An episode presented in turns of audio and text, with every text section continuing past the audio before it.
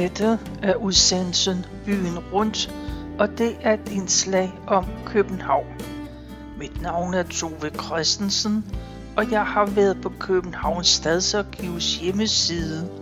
Der har jeg under erindringer fundet det Ellen Østbjerg har skrevet.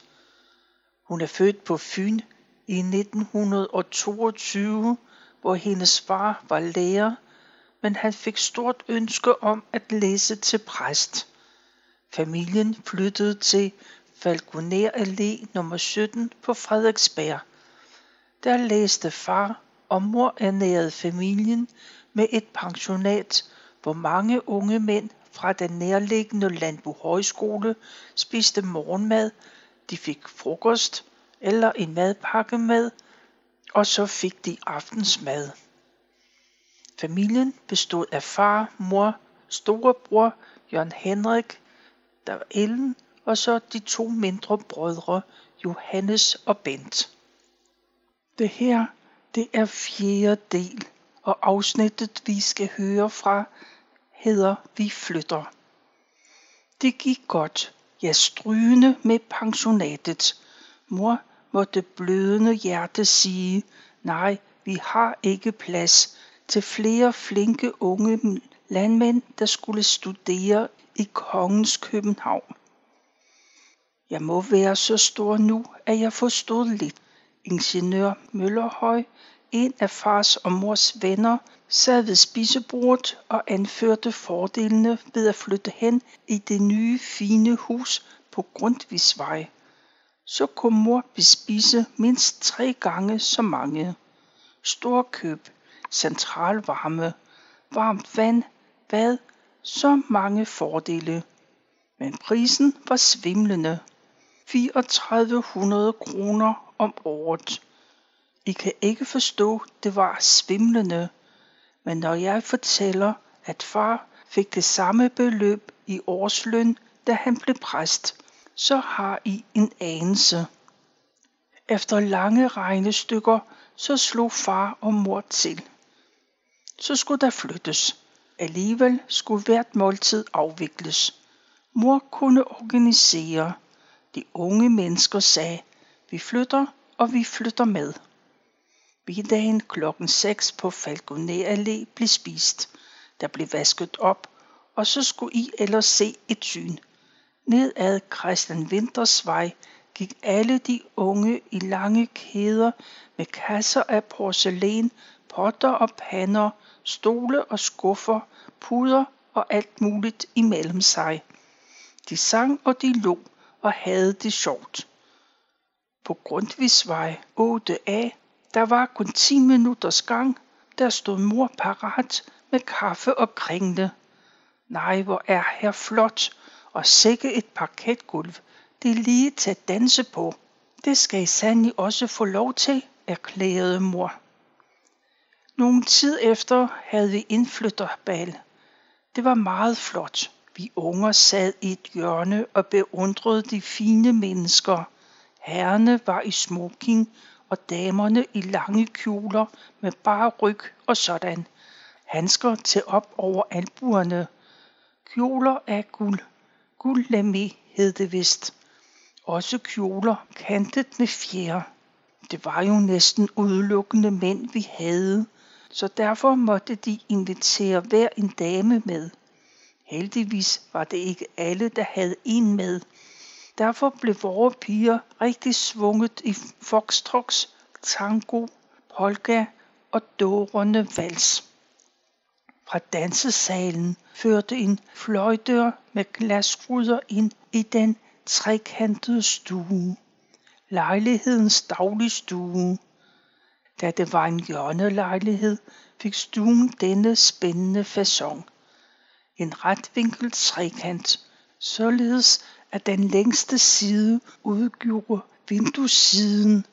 En prægtigt vindue med en bred vind marmorkarm.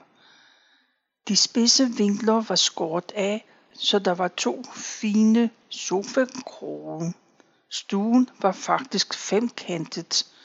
Det var en stue med flere hyggekroge. Klaveret stod ved væggen ud til spisestuen. Der var yderligere en temmelig stor stue, herreværelset. Det kendte vi næsten ikke, for det var lejet ud til en rig studerende. Den modsatte ende af lejligheden bestod af en lang gang, anretterværelset med skabe til porcelæn og skænk til at rette an på.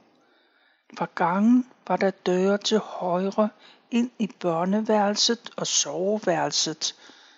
Ret store værelser. På den anden side badeværelset, pigeværelse og køkken. En meget flot herskabslejlighed, men vi var jo ikke herskab. Børneværelset blev til pigeværelset. Vi havde nu kokkepige og to stuepiger, og de boede med sanden alle tre i det værelse. Hvis arbejdstilsynet eksisterede dengang, var far og mor nok blevet puttet i fængsel. Sengen og deres egen kommode var alt det private, de havde. De indrettede sig i hver sin grå og havde et bord med stole om i midten af stuen. Her kunne pigerne sidde og skrive hjem. Bag døren var et ret stort skab. Det er ufatteligt, at de ville finde sig i det, men de var altid glade, så vidt vi så det. Og mor havde altid piger, der stod på venteliste. Det var selvfølgelig dygtige piger fra landet, og det var da spændende at varte så mange pæne unge mennesker op. Ja, ja, nogen var lige frem kønne. Et smil, et kærligt blik, kunne vel ikke skade. Det blev der også et par lykkelige ægtepar ud af det. Solide piger var det. En spisegæst kunne smiskende spørge, Nå, hvad skal vi så have til middag i dag, lille frøken? Vent og se, lød svaret. Ingen smisken her, tak. At få lov til at komme ind i pigeværelset og se de fine ting, pigerne stillede an på deres kommode, det var frydefuldt. Først selvfølgelig en fin broderet lysedu. Så kom kam, børste og spejl med sølvryg og ligge med sølvblomsten opad. Konfirmationsgaven. Billeder, der selv kunne stå. Først og fremmest familien derhjemme på hovedtrappen og gården. Porcelænsfigurerne af små hunde. Men dukken med silkestrutskørterne, der gemte en pude med fine brystnåle, var vel ikke til at stå for. Nogle havde flakonger med slange og gummibold omviklet med silketråd og frynser. Et tryk på bolden, og luften blev som i tattoo. Nej, det kender I nok ikke. Men så kom I magasin ved parfumeindgangen. Puh, Soveværelset havde samme størrelse som pigeværelset. Her stod fars og mors senge ud til væggen, som det sig hør og bør. Men far var der bare ikke. Han havde et værelse ned ad gaden, for det var umuligt at læse til præst midt i alt den tumult. Vores tre senge stod rundt omkring. Jeg havde sådan en, der kunne trækkes ud ved at skubbe fødderne mod fodenden, og så væltede madras og brædder ud. Der var træmmer for sengen, tre kejler med mønstre på, og så pep og knirkede de, når man drejede på dem. Vi skulle jo altid tidligt i seng, men så legede vi bare i sengene. Pudekamp. Jeg var snedig. Jeg lod som om jeg sov, mens puderne havlede ned over mig. Nu havde jeg puderne, og så kom hævnen. Vi stillede en stol op på bordet, og derfra sprang vi fra 7 meter vippen ned i fars og mors senge. Ægtesengens fodgavl var cirka 5 cm bred og gik sådan op og ned i to buer. Her balancerede vi elegant frem og tilbage. Det gjorde virkelig ondt at miste balancen og havne med det ene ben på hver side af gavlen. Det var cirkus. Under ægtesengen klædte jeg mig ud steg sig op og spillede komedie for de to små, der var beordret til at se på fra den anden ende af sengen. Men bag dem hang spejlet over kommoden. Det var jo det, jeg spillede for. Hvis vi var heldige og hørte mor ude på gangen, så kunne vi lynhurtigt ligge engeligt i vores små senge. Jeg kan ikke huske, vi fik skæld ud. Jeg tror nu nok, at mor var så klog at vente et øjeblik bag døren, så alt var smukt og roligt, og vi kunne få vores aftensang og fader vor. Mor var som en så træt, at hun ikke kunne huske, om vi nu havde bedt eller ej. Så det kunne ske, at vi fik et ekstra fadervor. I det soveværelse skulle vi være. Det kunne jo ikke nytte, at pigerne skulle falde over os, når de løb med kogende suppetariner fra køkkenet til spisestuen. Når det blev tid, fik vi en tallerken mad. Jeg sad ved servanten. Vi havde jo et fint badeværelse, derfor var der intet servantestel, men her havde jeg stillet mine livsting op. Jeg prøvede at efterligne pigerne. På savanten var der en regne i marmorpladen, beregnet til at opsamle vandet, når man vaskede sig. Vi havde en sjov leg med at hælde sødsuppe ned i regnen, og så med en sviske skubbede sødsuppen rundt forsigtigt gennem regnen, uden at regnen gik over sine bredder. Og så slubrede vi sødsuppen op, hvor regnen holdt op. Det var ret svært.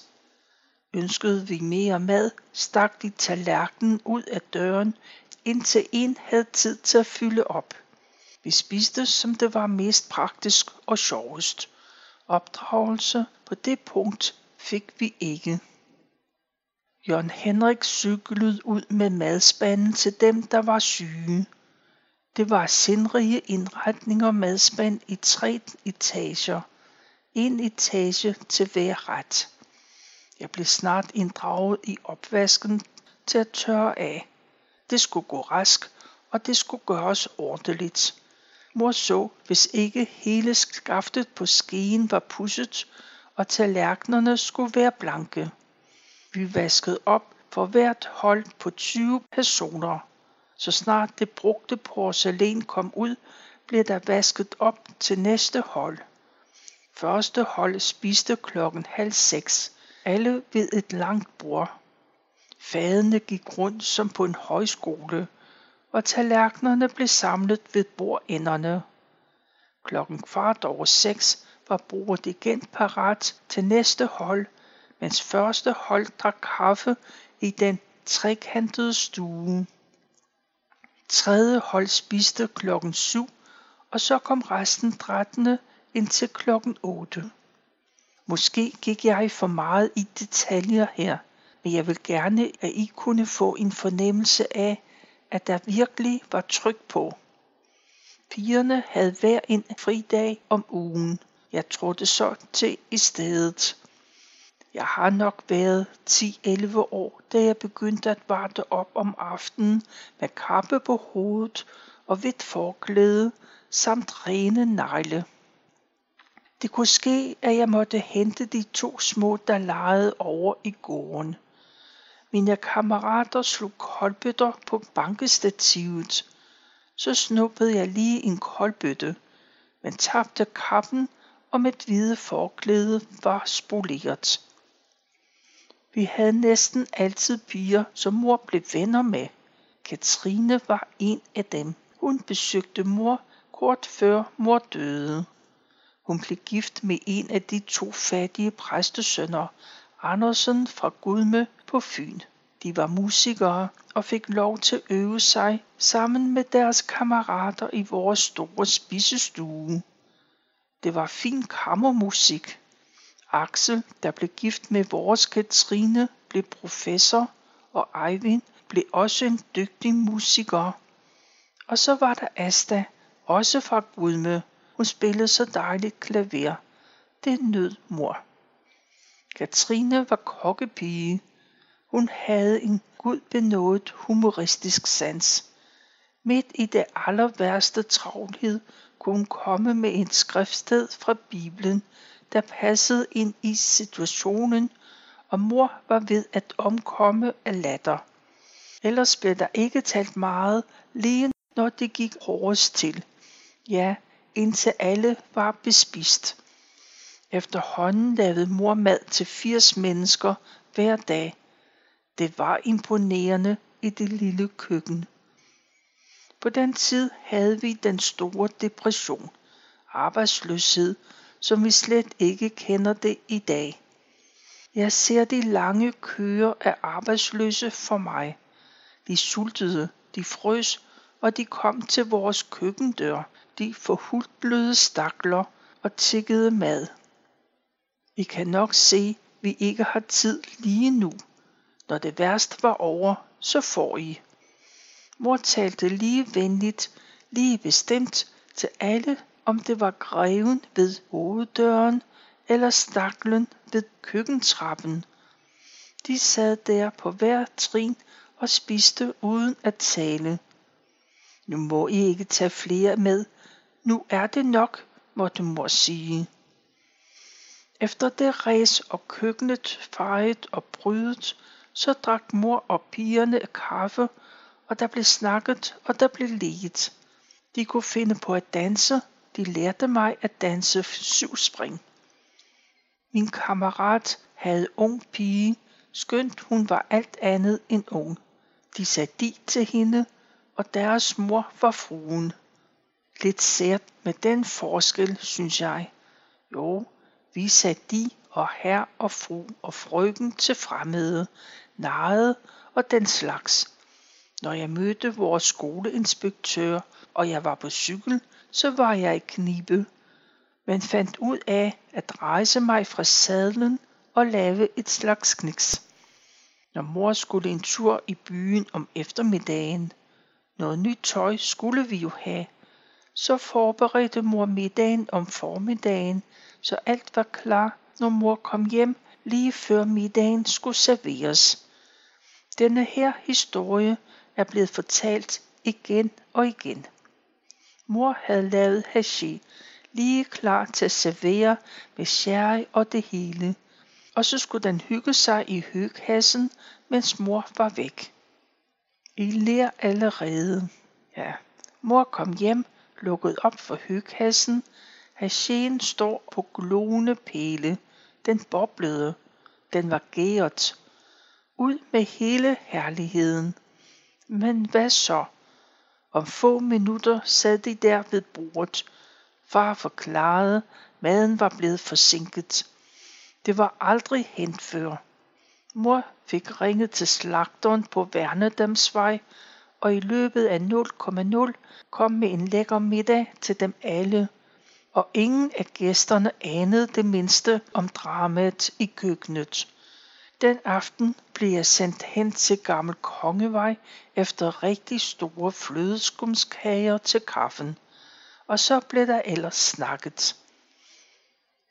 Selvfølgelig måtte far og mor snakke sammen alene. Så var det de to hat på, gik med hinanden under armen hen til Frederiksberg Allé og fik kaffe på et hyggeligt konditori der. Jo, uha, de kunne sandelig også skændes. Jeg holdt altid min mor. Jeg ved ikke, om det var retfærdigt, men far var logisk og kunne forsvare hvad som helst. Mor sagde uoverlagte ting, og så havde far overtaget. Mor græd og gav far ret. Det var for mor aldeles rystende ligegyldigt med den ret. Undskyld, sagde mor. Lad os nu få det gjort igen. Og mor gik ind på badeværelset og skyllede øjnene. Vil du med hen på Frederiksberg Allé, spurgte far, og så gik de. Jeg var dybt ulykkelig, når far og mor skændes. Jeg følte elektriciteten i luften og var bange for næste udbrud. Jeg fik jo ikke forsoning imellem dem med, når de fik kaffe og linsede hende på konditoriet. En gang gik jeg over stregen og sagde til mor, at jeg synes far var dum. Nå, det synes du, Det skal du aldeles ikke blande dig i, forstår du. For øvrigt ved du ikke et kuk om, hvordan far og jeg har det sammen. Punktum. Jamen vel, havde de da sjovt også. Far kom ud i køkkenet og ville tage armen lidt rundt om mor. Mor lærer, flyt dig lidt, tyksak. Far siger, nu skal jeg hente målebåndet. Hvem tror du så er tykkest? De blev for tykke. Det var ikke pænt. Det var ærgerligt. Men smukke mennesker var de begge. I hvert fald havde de en udstråling, der kunne blænde. Pigerne syntes mor skulle have lov til at sove længe om søndagen og serverede kaffe på sengen for hende. Men ak og ve, det fik mor hovedpine af resten af dagen. Søndag var god for os, for da vi var sammen med far og mor i Vartov Kirke, vi nød at spacere med dem i hånden derind. Andre børn vil synes, at det måtte være dødkedeligt at gå i kirke, men det var det sandelig ikke. Heldigvis sad vi oppe på pulpituret og kunne se ned på hatte og næser. Det er et savn, at vi ser så få hatte nu om dage, for de var interessante, både de store hatte, så store som møllehjul, og de flade med fugle, fjer og slør og blomster. Mændene med deres skallede iser eller hårpragt var ikke nær så interessante som damerne. Endnu dengang var der fine gamle damer med stivede kyser. Præsten, Valslev, stod først foran alteret, men vupti stod han i en tønde oven på alteret. Hvordan kunne det gå til? Han var en køn, høj, hvidhåret mand og talte og talte. Hans høje skikkelse lænede sig faretruende ud over tøndens kant. Hans rene fingre legede med guldfrønserne, der afsluttede den røde fløjelskant, eller han glemte guldenglen på kinderne, den engel, der holdt pulten. Oven på tønden var et låg, og ovenover det igen et trekantet øje, omgivet af guldskyer, der vælter imellem hinanden. Ud af skyerne titter en masse små englehoveder frem. Kigger man længe nok, dukker der stadig flere frem. På pultivituret til højre for prædikestolen sad morbror Lars og tante Gyde. Han havde kønne røde kinder, ligesom mor, og et prægtigt hvidt hår. Han havde venstre hånd bag øret og lænede sig frem, for det knep lidt med høvelsen. Over for os sad familien Hjelholt. Der var en tre-fire børn også. Dem lavede vi grimasser til, altså sådan, at far og mor ikke så det. For far og mor kendte dem godt. Manden var nemlig Fynbo. Nu er vi nabo til en af børnene. Hun fortæller, at de synes, vi var ret uartige. De fromme, helboholdt børn var som en lokket i kirke med et besøg på et konditori efter kirketid. Med udsigt til sodavand og napoleonskage kunne man da sagtens være yndig. Jeg fandt ham, eller han fandt mig, så godt som vartog i ungdommens for, og vi blev kærester. Nu går vi her igen hver søndag. Vi var lige som kommet hjem efter et langt liv tumult. Hvorfor går vi her egentlig? Det kan ikke sådan forklares. Vi kan bare ikke undvære det.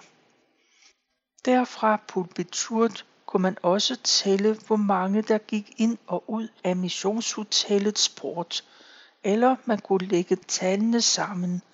De tal, der var på tavlen til salmenumre, det var i den regnegale periode. Når øjnene faldt lidt i, eller jeg kneb dem sammen, så strålede lysene fint i de smukke guldlysekroner. Men skibet, der hang i midten, det var nu nok det mest interessante. At det kunne lade sig gøre at lave det. Redningsbåde, master, sejl, snore. Snore i massevis, det var flot. hvordan havde de i det hele taget fået det hele derop at hænge. Ordet var buret inde deroppe i et tovgitterværk, og der var plads til to damer, der skulle hjælpe med at styre salmesangen. Vi sang jo alle af hver sit hjertens lyst. Damerne i buret var nok bedre til det. I hvert fald åbnede de munden så højt, at de måtte lukke øjnene. Man kunne se dem langt ned i mørket. Nyttigt var det dog, at de skiftes til at prikke. Det vil sige, når vi kom til sidste vers, så skulle organisten have tegn til at lægge an til landing. Mor var optaget af at lære de nye melodier at kende. Komponisten Thomas Laub var fornyende, og mor gik til dansk kirkesang inde i Vartov, men så sandelig også til koncerterne inde i Slotskirken før jul og før påske, hvor Bøltikes strengekor sang. Selvom det ikke lige var for børn, var det dejligt at være med. Mor blev stram i betrækket, hvis vi for eksempel kom til at sige noget forkert. For eksempel, at orlet lød som en harmonika. Af kedsomhed trak Johannes sin jojo frem og begyndte at lege med den. Men den leg fik en bræt ende. En sjælden gang fik vi lov til at komme med til koncert i det smukke Otfello Palæ. Jeg husker Holger Gabriel som læse Skyggen af H.C. Andersen. Han havde lange, blanke laksko på. Mor elskede at gå i teater. Hvis hun ikke havde gjort det, hvordan skulle mor så have fået overskud til at gå der? Men oplevelserne gav hende kræfterne tilbage igen til hverdagen. Det var vidunderligt, når vi måtte komme med. Elverhøj var nok det første, vi kom med til, og på det kongelige teater. Aldrig havde jeg troet, at noget så dejligt var til. Mor Karen, Agnete og alle de andre. Og de sang de sange, mor havde sunget for os. Til sidst kom Christian midt i den berusende fest med de mange fine herrer og damer, de blændende dårende kjoler. Der stod han, kongen, og alle sang. Kong Christian stod ved højen mast. Ja, alle vi tilskuere rejste os og sang. Det var noget med gåsehud. Og så gik tæppet. Det var forbi. Det var ikke til at bære. Vi græd. Er det ikke underligt, at når jeg i dag går i teater, så synes jeg, at det varer lidt for længe. Det er klart, at vi måtte spille elverhøj derhjemme i soveværelset. Jeg havde netop fået et par fine lærredstøvler med snøre i kroge til midt på benet. Der var oven i købet en lille lomme på skaftet. Disse støvler var perfekte til kong Christian, når man foldede skaftet ned, og så et kosteskaft i hånden. Værsgo. Det er så langt jeg nåede af Ellen Østbjergs erindringer. Det her, det er fjerde del.